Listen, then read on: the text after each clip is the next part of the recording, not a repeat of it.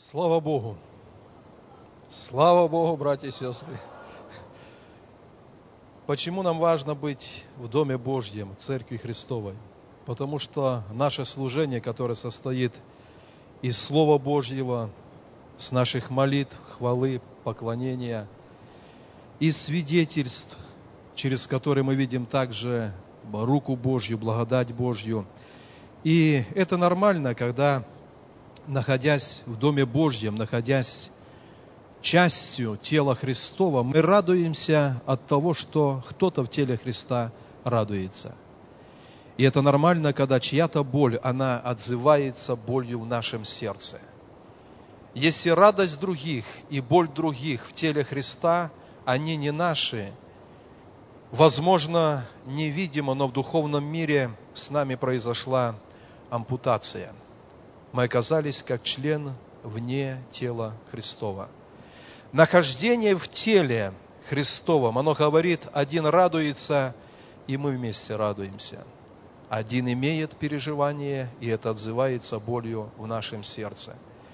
Поэтому пусть всегда это будет ориентиром, что переживаем мы, когда мы в Доме Божьем, когда мы слышим о ком-то. Мы и радуемся, и если надо, мы молимся за кого-то, и если надо, сокрушаемся.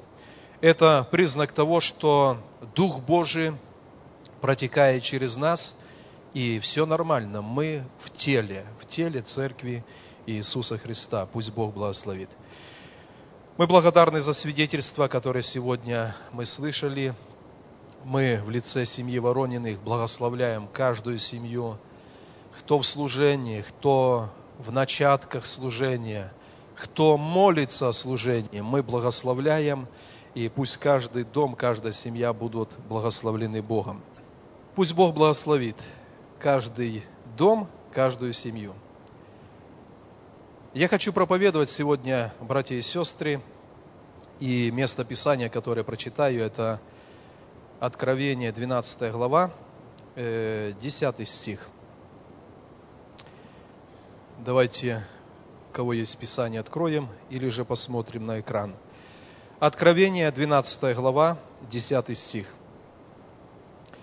«И услышал я громкий голос, говорящий на небе, «Ныне настало спасение и сила и царство Бога нашего и власть Христа Его, потому что низвержен клеветник братьев наших, клеветавший на них перед Богом нашим день и ночь».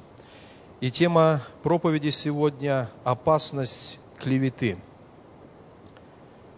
Пришла власть Бога на небе и на земле, потому что клеветник низвержен. Клеветник, который есть сатана, клевещет на святых перед Богом день и ночь. Я задавал себе вопрос, когда сатана перед Богом клевещет, он что, говорит просто ложь? Нет – Бог знает, что правда. Когда сатана клевещет на святых перед Богом, он говорит правду. Но эту правду подает как факт для суда, для осуждения. Когда верующий человек где-то оступился и совершил грех, клеветник говорит, он сделал грех, и он недостоин тебя, святого Бога. Бог не принимает это, потому что Бог, в свою очередь, отвечает. Он сделал грех, но исповедовал грех. И он достоин, потому что через кровь Ахца достоин всякий, приходящий к Богу. Дьявол – клеветник, клевещет день и ночь на братьев перед Богом нашим. Очень часто опасность клеветы, она может подстерегать нас, членов тела Христова. Когда высказываясь друг о друге, высказываясь о каком-то событии, мы можем незаметно стать на его сторону. Его сущность – клеветать на церковь перед Богом день и ночь. Клевета очень часто полуправда – там есть часть правды, но это не полная правда. Клевета имеет такую способность убивать. И я не буду читать место Писания, просто напомню. Книга Бытие, 39 глава, 7-9 стихи, там повествуется об Иосифе, когда господин доверил ему весь дом, и жена этого господина, она склоняла Иосифа, чтобы он с ней совершил грех прелюбодеяния. И Иосиф сказал, как я сделаю это зло перед Богом? Но когда мы читаем ниже эту 39 главу, то мы видим, как эта женщина оклеветала Иосифа. Она сказала, он приходил надругаться надо мной, но я закричала, он убежал, но вот его одежды в моих руках. Это была ложь, но это была ложь, которая имела вот этот оттенок клеветы убить. И мы знаем, что когда вернулся хозяин, Иосиф был э, посажен в темницу из-за клеветы. Была просто воздвигнута клевета, и Иосиф долгие годы находился в темнице. Клевета, можно сказать, убила нормальную жизнь, и вместо того жизнь Иосифа продолжилась в темнице. Давайте откроем третью книгу царств. Третья книга царств, 21 глава. Своими словами немножко расскажу. Царь Ахав захотел получить виноградник Навуфея. Почему? Потому что этот виноградник был рядом с домом царя Ахава. И царь Ахав сказал, я дам тебе другой виноградник или дам серебра, сколько он стоит. Но слова Навуфея, сохрани меня, Господь, чтобы я отдал тебе наследство отцов моих. Этот ответ, такой категоричный, встревожил сердце Ахава, он вернулся домой без настроения, он не хотел кушать. И его жена Иезавель сказала, я все сделаю. И она написала письма старейшинам города, 9 стих 21 главы. В письмах она написала так. «Объявите пост, посадите Навуфея на первое место в народе, и против него посадите двух негодных людей – которые свидетельствовали бы на него и сказали бы, ты хулил Бога и царя, и потом выведите его и побейте камнями, чтобы он умер. И 12 стих. Объявили пост, посадили Науфея во главе народа. Выступили два негодных человека, сели против него, и свидетельствуя на него эти недобрые люди перед народом и говорили, Навуфей хулил Бога и царя, и вывели его за город, и побили его камнями, и он умер. И, послала, и послали к Иезавели сказать, Науфей побит камнями и умер. А Иезавель пошла к Ахаву и говорит, вопрос решен, Науфея нету в живых. Через клевету Науфей лишился жизни только потому, что его сердце, оно так сильно было предано наследству своих отцов. В этом есть духовный смысл. В Израиле очень чтилось, чтобы наследство отца, оно переходило из рода в род. В духовном смысле это говорит о том, что наше наследие от Отца Небесного, оно очень важное. И когда нам предлагается какой-то компромисс, мы должны сказать, как сказал Навуфей – сохрани меня, Господь, чтобы я отдал наследие моего отца. И Изавель вооружилась клеветой, и через клевету убит был Навуфей. Я не читаю книгу пророка Даниила, 6 глава. Там тоже речь идет о людях, которые искали повода, чтобы Даниила умертвить.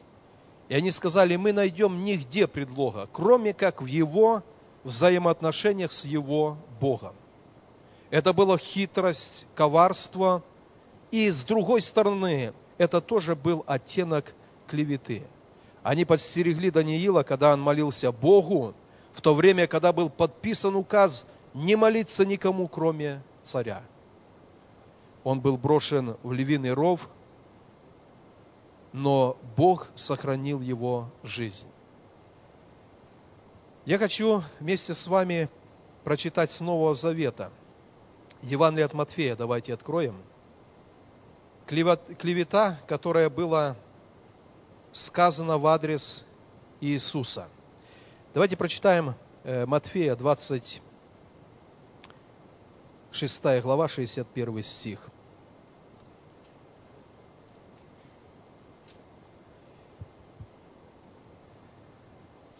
Слова Иисуса Христа или слова, которые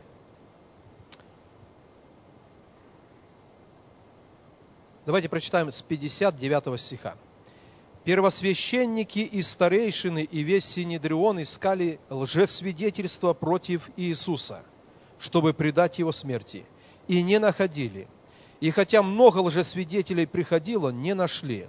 Но, наконец, пришли два лжесвидетеля и сказали, он говорил, могу разрушить храм Божий и в три дня создать его.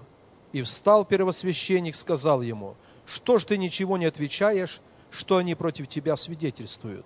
Иисус молчал. Давайте откроем Иоанна 2.19. 2.19.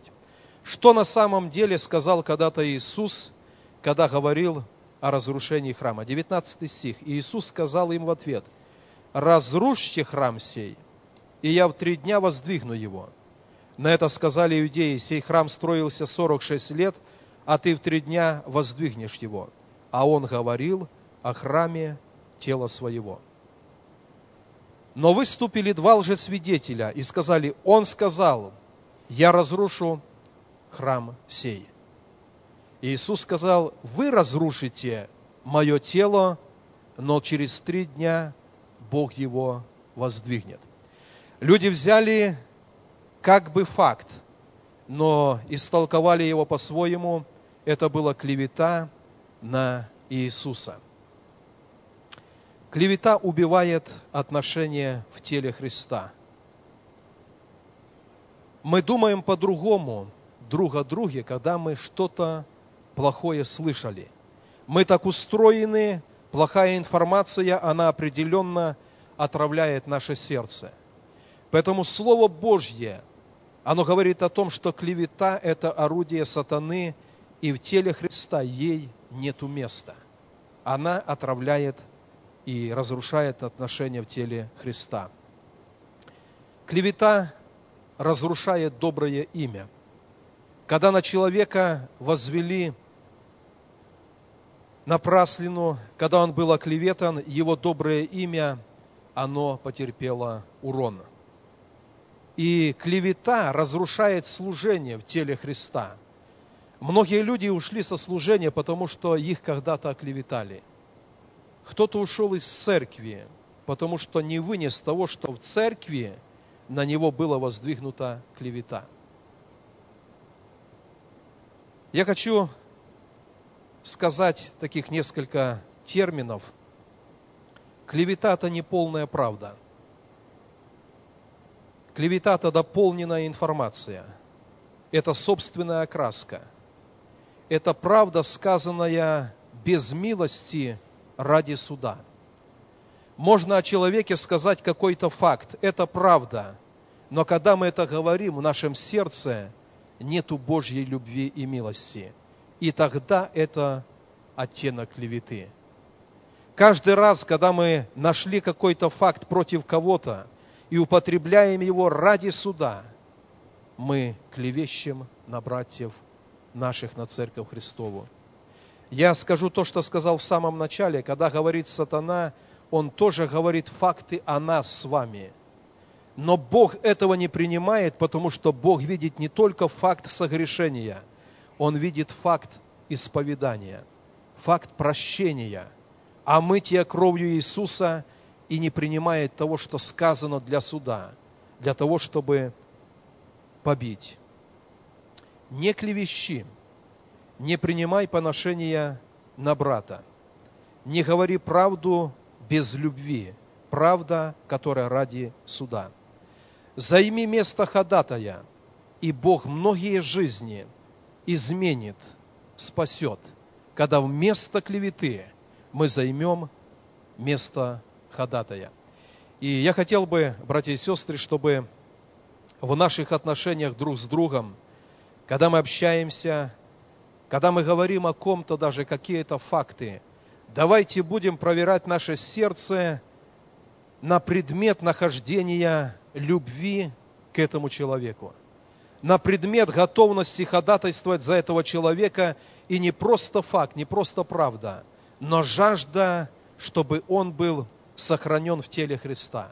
Жажда, чтобы он был изменен, и в его жизнь пришла эта победа Божья. Пусть Бог нас в этом благословит. Давайте поднимемся. Мы сейчас будем молиться, и наша молитва перед Богом, чтобы наше сердце, оно никогда, написано, не ходи переносчиком в народе твоем, да, чтобы мы не клеветали, не принимали поношения – Первое, что мы могли бы сделать, это начать ходатайствовать за человека. И тогда Дух Божий силен восстанавливать. Давайте помолимся друг за друга, и пусть в Доме Божьем не будет места для клеветы. Помолимся об этом.